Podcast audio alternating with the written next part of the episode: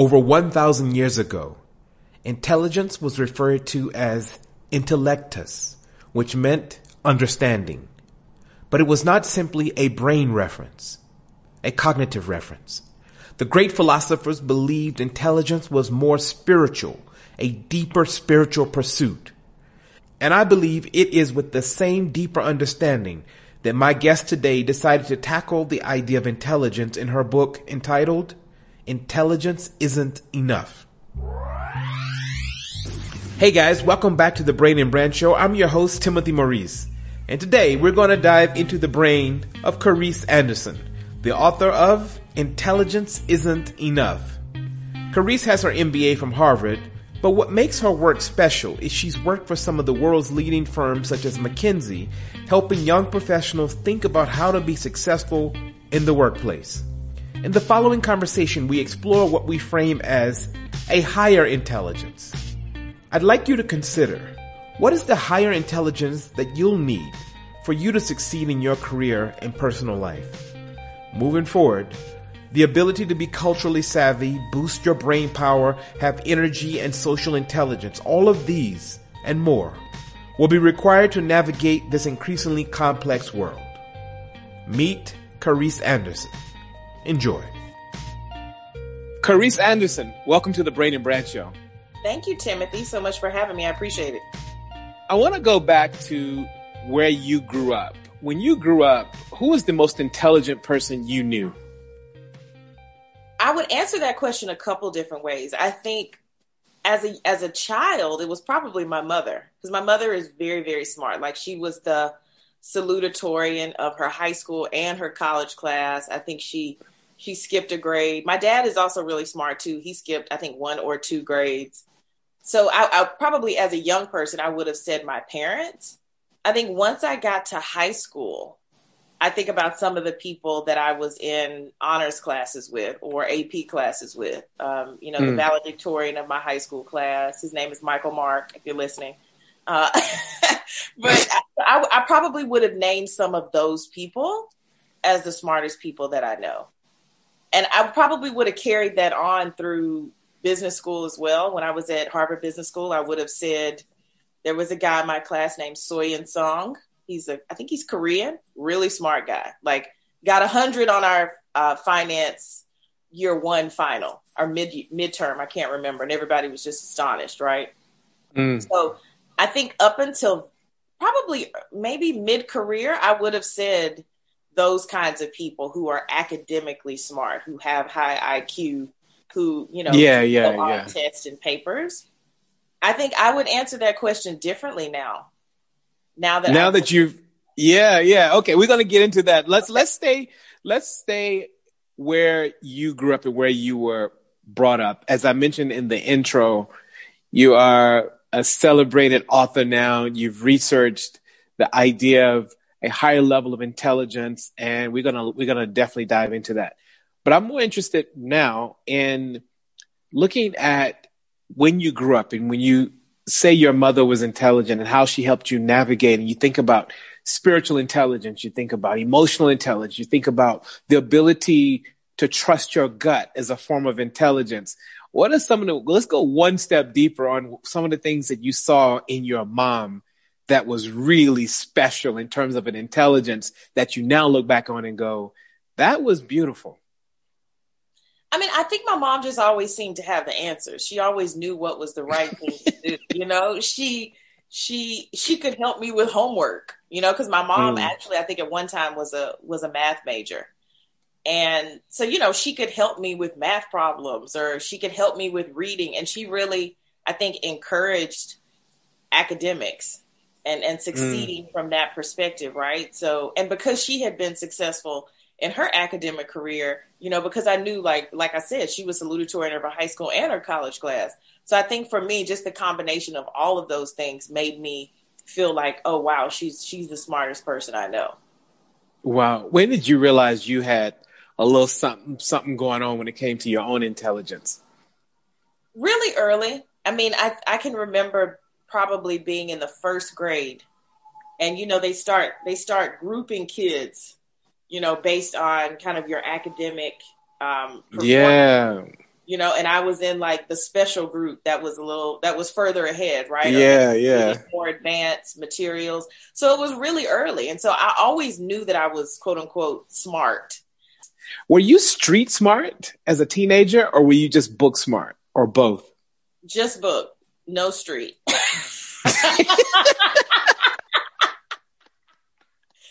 but uh, this is the thing. I lived a very sheltered life. Like I went to the same school from kindergarten through eighth grade. I was pretty much in the same class with the same people. It, there was a lot of, you know, sameness. You know, everybody was Christian. Everybody's parents were married. You know what I mean? There, you know, yeah. I, I, because I went to Catholic school, there was a lot of talk about values and principles and morals you know and so yeah i led a very sheltered life and and i mean i continued that pretty much through 12th grade because i wow. also went catholic high school too so i just i wasn't very exposed to difference and how different people yeah, see the yeah. world or different principles or, or, or, moral systems i just i just had no exposure to that so it was all very much book smart so when you left high school i'm sure there was no there was no inkling in your mind that you'd end up living in South Africa at some point in your life, right? Absolutely not. If you had told me that, I would have laughed at you. Yeah, right. Hard.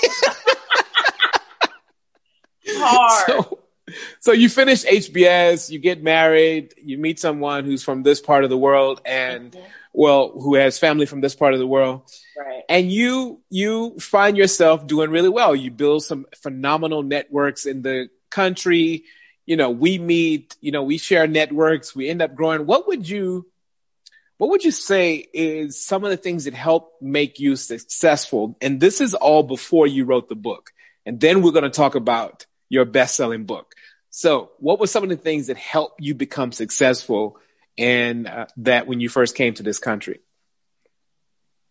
I would say number one is just being culturally fluid and recognizing that, you know, because I mean, you know, you've grown up in America, you know, America's very Americentric. It's yes. very much about this is how America does things, this is how America works. And we don't traditionally look very much outside of America. No. You, know, you get the sense that this is the only way to do something, but I realized no, there's different ways to do things. There's different ways to operate, not just from a societal standpoint in terms of culture, but also organizationally. You know, and so learning, learning how to be fluid, but at the same time maintain my own core set of values and principles and boundaries was was really important for me. I'd say that's probably that's Wait, probably, so give me give me give me one example of you being culturally fluid. Give me I'm trying to imagine you. Yeah, break it down. I mean, I think so. I have a natural bias towards execution, getting stuff done, moving the needle forward. But I recognized in South Africa, people want you to greet them before you do any of that. Yeah, you know what I mean. So you have to yeah. acknowledge a person as a human before you acknowledge them as the person who's going to be able to answer your question or solve your problem. Can I tell you something funny? Like it now irritates me when. I engage people in America. Because when you, you, if you noticed in America, like people will email you and they won't even greet. They'll just put your name, Carice. Whereas here, there's going to be like two lines of greeting and hello and all sorts of stuff. But in the States, they will just start the email, Tim, and then here's what I need. Yo, it's a fundamental difference and people don't realize that. Exactly. And I'm the same way. I'm the exact same way. I'm like, can you say hello to me as a person? Exactly. or you just launch into what you want.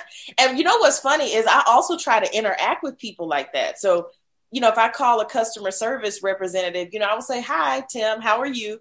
And I can tell the person is like, Why are you wasting my time? Like get get to the point.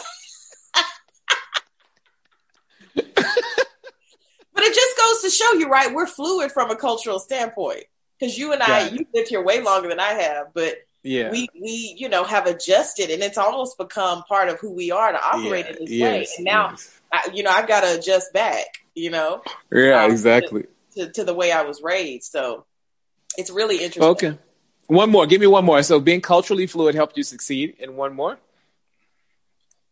I think just sometimes accepting it is what it is. I mean, I know that's a mm. it's a mm. commonly used phrase Um, I, I would say I would say it is what it is, but also accepting that there's change. Okay. And that right. nothing lasts nothing lasts forever, the good times or the bad times. And, and like I said, I think on the it is what it is. Sometimes you just have to accept that this is how a place is. This is how an organization's culture is. And then you got to figure out how to work within that. You know, because sometimes sure. I think we get this idea that we can change a place, but that that takes years and groups of people to be able to do that. You're not going to be able to do that as a, as a solo entity. So I think sometimes just accepting what an organization is and trying to figure out how do I um, maneuver and navigate this space in light of what it is, the good and the and the not so good. Yeah. Let's talk about your best-selling book. You know, yesterday I was in a CNA or somewhere and um, it was on the bestseller list and it just made me really really smile. And i see it at different bookstores doing really well being profiled all over the place. Um, one of my favorite experiences was i was in a bookstore recently and i saw this girl holding it like she was holding the bible. Hilarious I'm dead serious. She was she she so she was in the bookstore. She had grabbed it, and now this is like I'm gonna buy it. You know, so it's in her hand, and she's holding it next to her like no one will touch this book. it was, it's so it was such a beautiful moment for me because I remember we had some early conversations right around the time you were thinking about publishing it. But I want you to take us back. What made you go, this is the book I want to write? Before we continue, when you're ready, please make sure you leave a comment about how you enjoyed the show and do share the link to this episode with someone you care about. Now back to the conversation. Well, you know, Tim, I think it's been honestly, it's been an evolution.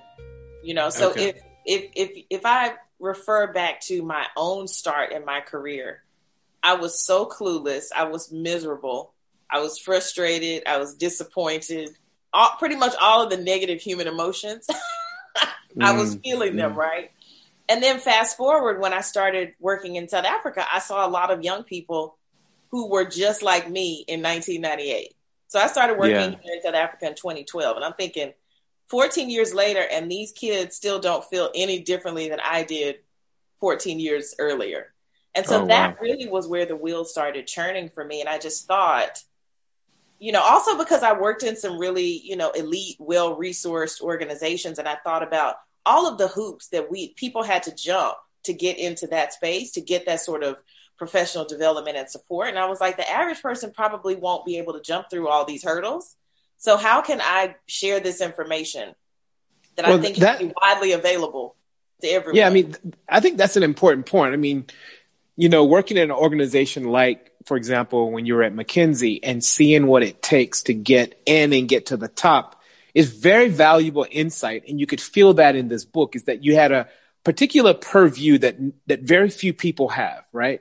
Like you have networks that are elite and you are, you're in a position, you were in a position where you could see what it takes to get there, but also what it takes to develop a mind to get there. So I think for me, one of the refreshing aspects of the book was your lens on this. You know, oftentimes you find a researcher who's slightly detached from their own content, even though it can be brilliant and it can be whatever. But I felt that exactly what you just said. You walked your own journey, but then also as a researcher and an observer of this actual insight, you were probably the best place to have that conversation.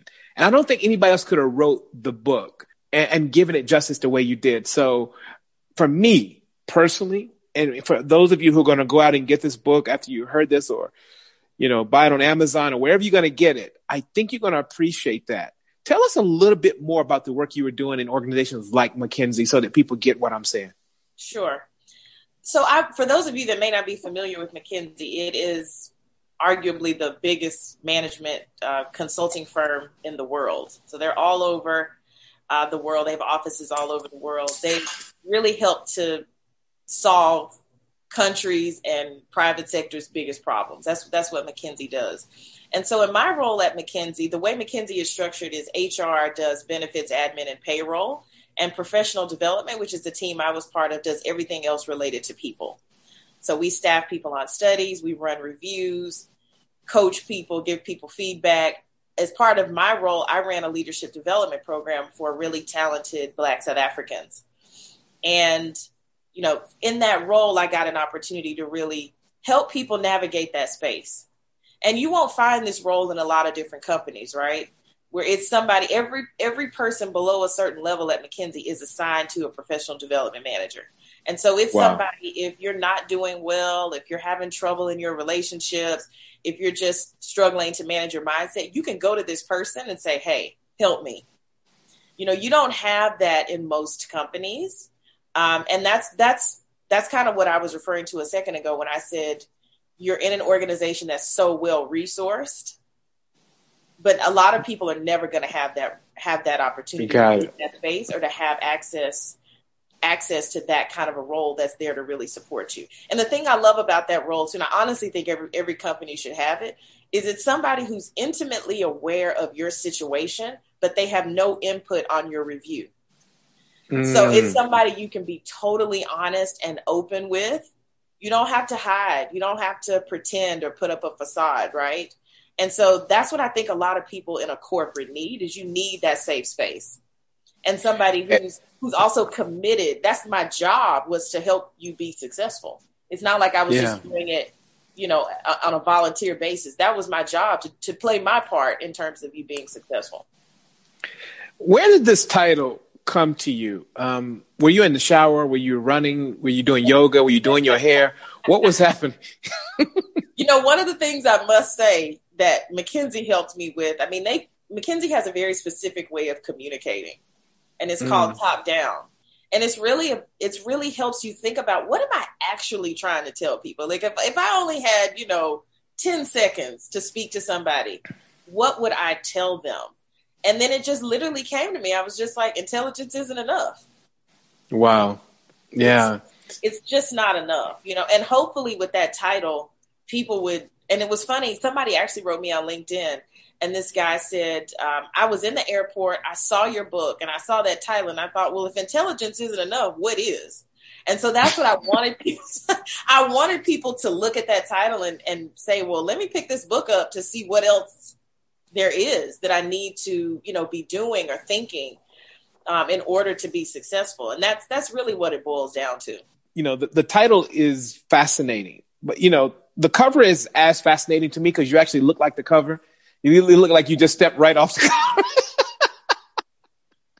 car. okay, we're not going to get into that. We're not going to get into that. I promise. Let's stay focused. Let's walk a couple steps back. In terms of deciding about how to go about researching this book. What made you decide to, you know, use the the research methodology that you actually used? That idea actually came from Dr. Jennifer Madden. So Jennifer at the time was a professor at Carthage Carthage College, which is in Wisconsin, if I'm not mistaken. Um, and she's the one that actually came up with that idea. She's like, I think you should interview people. And so once she said that, you know, because like you mentioned, I have a really great network, I just started thinking about who could I speak to? You know, and I wanted to get a broad range of people. I wanted to get people who had been born, raised, educated, and worked in all parts of the diaspora yeah. and people who worked across different industries. I wanted to speak to a couple entrepreneurs, people in the nonprofit, because I wanted people to not just hear my voice on this, but I wanted people to hear other people's voices. And I also wanted to give people exposure to my network because a lot of the people in my network, people are never going to get a chance to meet those individuals. But I wanted to be able to share their perspective with folks. Once again, I, I guess for me, I'm so much about access and trying mm. to broaden access as opposed to, you know, hoarding it all for myself, you know? And so that was that was really what motivated me to to to do these interviews and, you know, to include those quotes in the book. Yeah, I mean, it seems to me that people got a chance to answer what is their higher intelligence, what have they observed and you know, the way you wove in those quotes and those conversations was really beautiful. And the, the depth of your experience both as a consultant outside of McKinsey and uh, it really wove together really nicely. But I want you to answer specifically if intelligence is not enough, what do people need? So I usually say three things really. Um, I say number one, people need to have a, a strong sense of self, a sense of self awareness, know what you're good at, know what you're not good at, know what your triggers are, know what your needs and your fears are. Like, uh, you know, and that's why the first real chapter in my book is on self.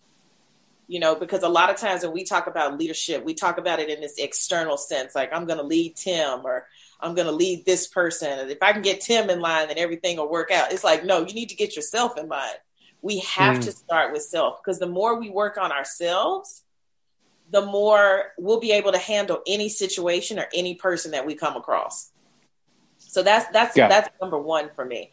Number okay. two is the is the idea that because a lot of us are taught growing up, be excellent. You know, uh, grow up and do great things, right? But that advice never really includes other people.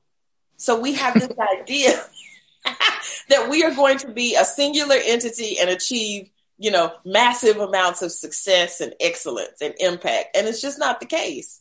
Success, yeah. impact, excellence, they all require collaboration.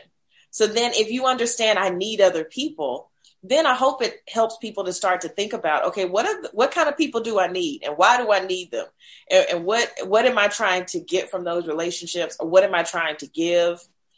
How do I deal with conflict, and how do I deal with people's differences, and how do I leverage people's differences, and how do people leverage mine? So I hope that it gets people thinking about how do I best, you know, leverage other people so that I can be successful. And then I'll just say the third one is really ownership you know because we all know mm. people who are very bright but who have some derailing behaviors you know i mean like like yeah. intellectually or whatever the area is right they're super gifted but they've got these other things they have a, a sense of entitlement or they don't want to work hard or they don't want to take responsibility right so the ownership part that's you saying, I'm going to solve my own problems. I am going to take responsibility for my career, for my development, for the work that I deliver, for my personal brand, for my communication style. You know, because I say in my book, you might be the employee of company ABC, but you're the CEO of you incorporated. And yes. no no CEO sits around waiting for somebody to tell him or her the answer. They go out and find the answer. They ask the right questions. They're curious. They evaluate options. They develop their decision criteria. You know what I mean? So it's about yep. taking that ownership. And I think if people can latch on to those three, then I think that that really is kind of will tip people over into being truly, truly successful. Yeah, I think many years ago, the world realized that intelligence couldn't be measured in a single dimension. You had spiritual intelligence, you had cultural intelligence. We, you and I just spoke earlier about being fluid and being open to other cultures. And that's a cultural intelligence, CQ. I think we should come up with the Carice Anderson quotient, like CAQ. It's like a higher intelligence. It's like if you are going to be a successful, you know, you're going to be a successful professional, the CAQ involves you reading this book, and being completely open to evolving. How have you evolved? How has your intelligence evolved since you published this book? Because you've been thrust into the limelight. You've been in conversation after conversation. I've seen you all over the place. And how have you evolved? That's a very good question. How have I evolved?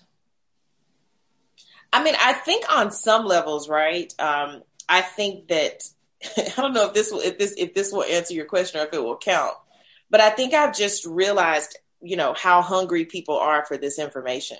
That's one thing. You know, it's amazing, right? You know what I mean? Sometimes you worry. You know how it is when you're about to put out a book. You're like, mm. are people going to receive this in the right way? You know, am I am I not addressing some of people's concerns because I don't talk a lot in the book about racism and unconscious bias and discrimination. Yeah, any of yeah. the other isms, you know.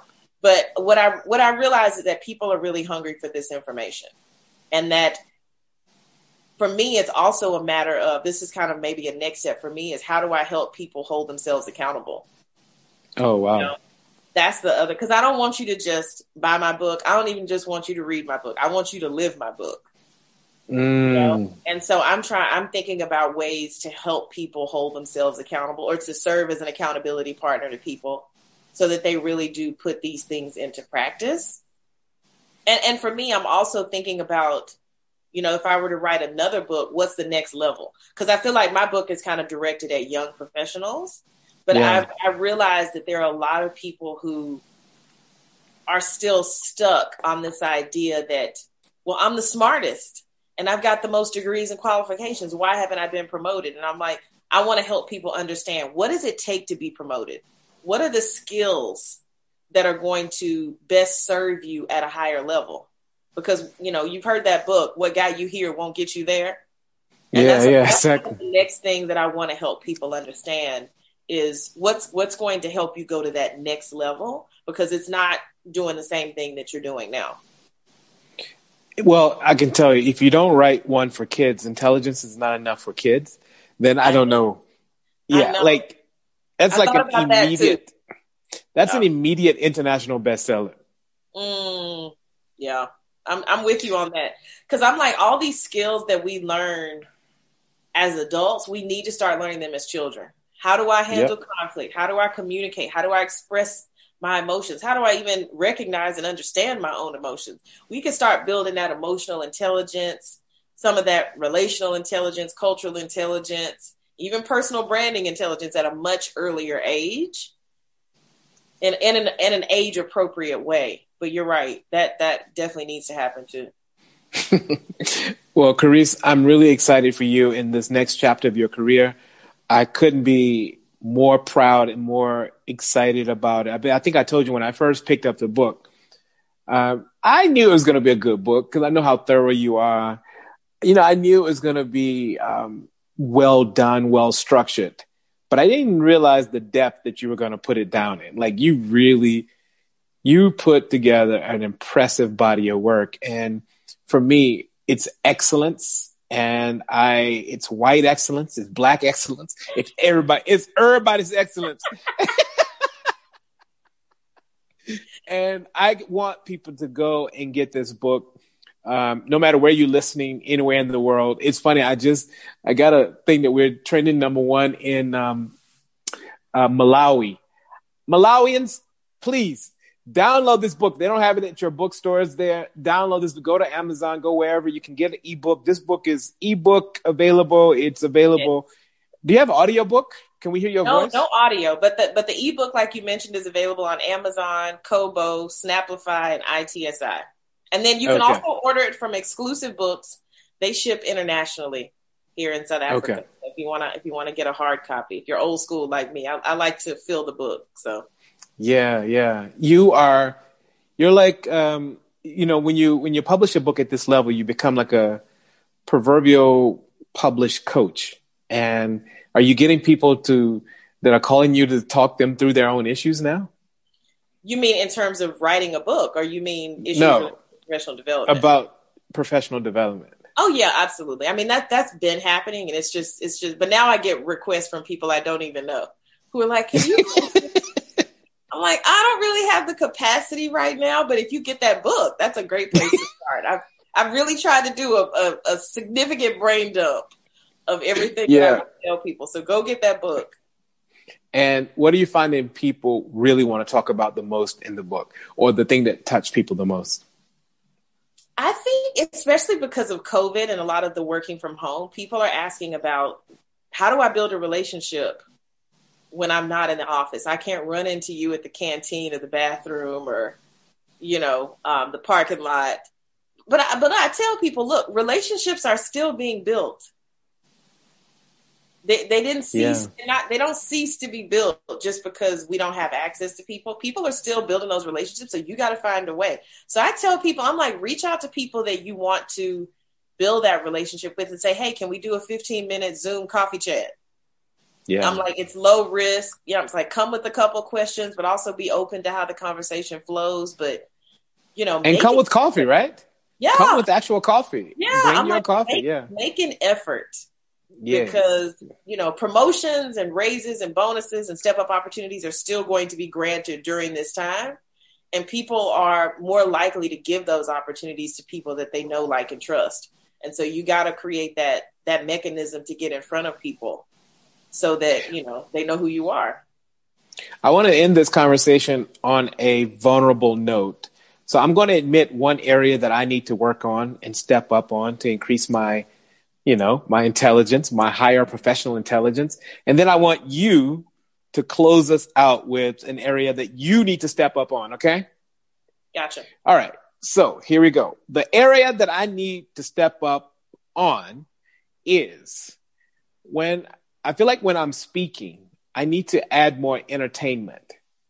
Mm. Sometimes I get too boring and a little bit stiff in my talks because I enjoy the lecture style. I enjoy the highbrow kind of intellectual stuff.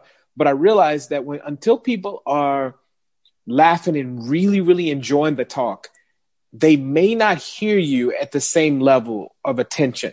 Whereas if I get them warmed up a bit more, so it's something that I've been working on. And I heard Malcolm Gladwell say the same thing that he realized that he was getting on stage lecturing off paper, but people weren't hearing him because they weren't enjoying it. And I thought to myself, that's a powerful, powerful point. So that's part of my professional development. And I just know that intelligence is not enough now. Thank you for sharing that, Tim. That's, that's a good one. I'm going to hold on to that one too.